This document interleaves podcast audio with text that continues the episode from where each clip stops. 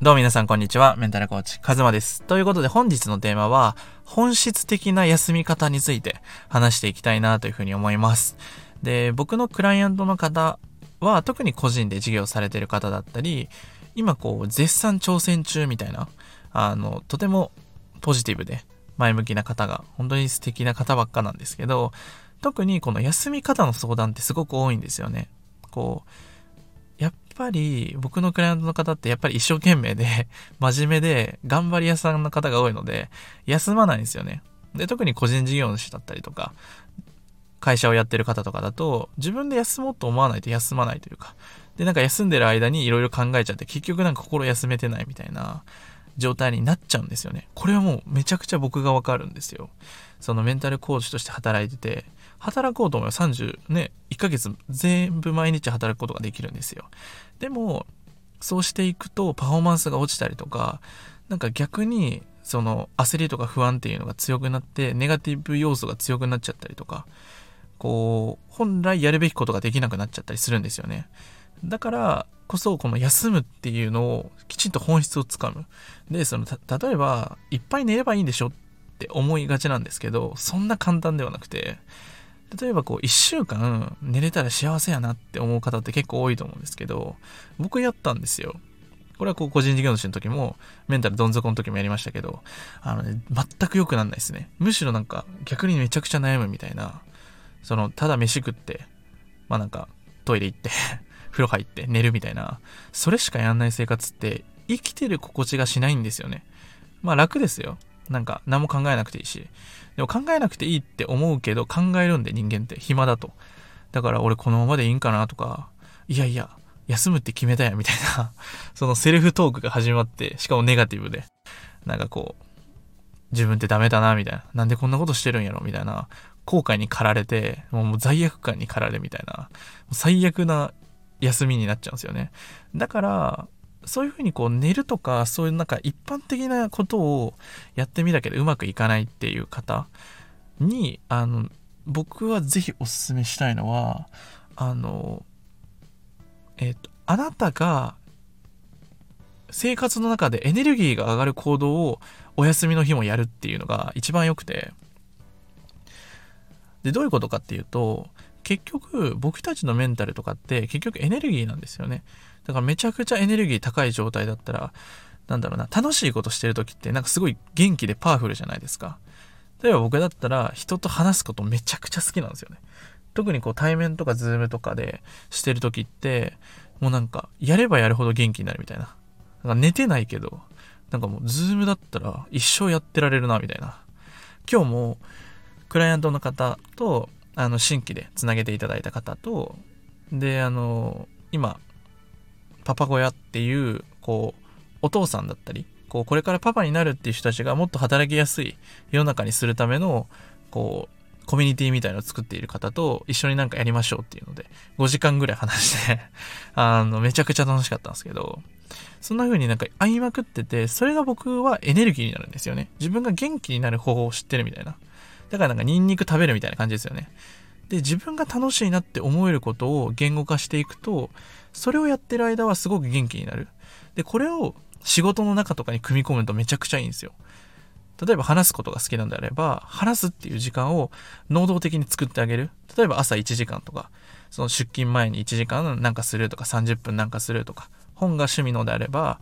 まあ、読書をするっていう時間を設けてあげるとかその時間を自分で能動的に作るっていうのがすごく大事です。やっぱり時間ってなんとなく過ごしちゃうしその仕事中だったらもうそれしかやっちゃいけないからいいですけどプライベートってすごく自由だからこそこう仕事しようと思えばできる。やっちゃうと思うので。あとはやっぱりすごくいいのはあの未来について考えるっていうのも一つすごくいいことだなと思います。だから僕今後やりたいなと思ってる企画でその未来会議みたいなことをしたいんですよ。みんなでこう集まって。でみんなで自分のやりたいこととか将来これからの世界ってこうなっていくみたいなのをああでもないこうでもないって話すのがすごい好きなんですよ。で実際にクライアントの方とかと未来の話するとやっぱりみんなワクワクするんですよね。多分これは僕とのこうつながりで共鳴し合ってるからこそだと思うんですけどそういうふうに自分が好きだなって思える時間とかものをいくつか増やしておく。例えば僕だったら1週間のうち日曜日はあの基本的に休養がない場合は奥さんとのデート日にしてるんですよ。もうこれはほぼ絶対。でその日は基本もう一切携帯触んないぐらいのレベル。だからそのためになんか動くんですよ。例えば来週ディズニーやからそれまでにこれやっとこうかなみたいなその休みを最初に決めちゃうことによってそこにシフトして動いていけばいい。これって目標達成とかと一緒なんですよ。達成したい目標があるのであればその目標を達成するために動きを変えていかなきゃいけないじゃないですか。でその目標が変わればまた変わる。例えば休みを2日取るんだったらまた動き方も変わるしやるべきことの優先順位も変わるじゃないですか。そんな風に休むっていう時間は絶対決めた方がいいですね。例えばなんだろうな僕とかだと本当にもうその奥さんだったり家族と一緒にいる時間ってすごく幸せだしなんとなく僕ゴロゴロするの好きなのでその日曜日はちょっとゴロゴロする。でも家でゴロゴロするのはちょっと味気ないから公園行って今ちょっともう寒いですけど春とか秋とかだったらこうブルーシート引いて横になって本読んでで弁当作って食べるみたいな。もうめちゃくちゃ自分がリラックスできるような空間を作っていくっていうのがすごく大事で。だからその休みの本質っていうのをお伝えするとまず1個目はそのエネルギーが上がることを知る。自分が好きだなとかこれやってて居心地がいいなってことをまず知っておくのが大事で。でそれはその何々していることでもいいですしそのしていることをこう抽象化してその中でもこういうことが好きなんだな自分はっていうことを知っておけばそれを休みの日に組み込んでもいいですよね。とか例えば新しいチャレンジがしたいって思うのであればもう事前に予約する。そしたらもうやるしかないので自分のやりたいこととか自分の心を休めるっていう優先順位を上げてあげるのがすごく大事ですね。みんなね、あの、誰かの役に立ちたいって思い強すぎて、自分の人生の優先順位めっちゃ低いみたいなのあるんで、だからぜひ、あの、僕もそうですけど、自分の休むこととか、心の本質っていうのを知っておけば、あの、すごくブレなくなるし、パフォーマンスも上がるし、行動力とか、そういうものを気にしなくなる。自然と動けるようになるんですよね、エネルギーがあれば。エネルギーがないから、エネルギーをつけるために何かしら頑張らないといけないので、ぜひ、この地球に生きているのであれば、自分が幸せだなとか好きだなとか楽しいなとか、そういうエネルギーが上がることをぜひ、あの、自己理解として深めてみてください。これは就活とかに役に立たないですけど、本当生きる上でめちゃくちゃ重要です。うん、本当に大事だと思う。しかもこれからの時代、本当に休むっていうことが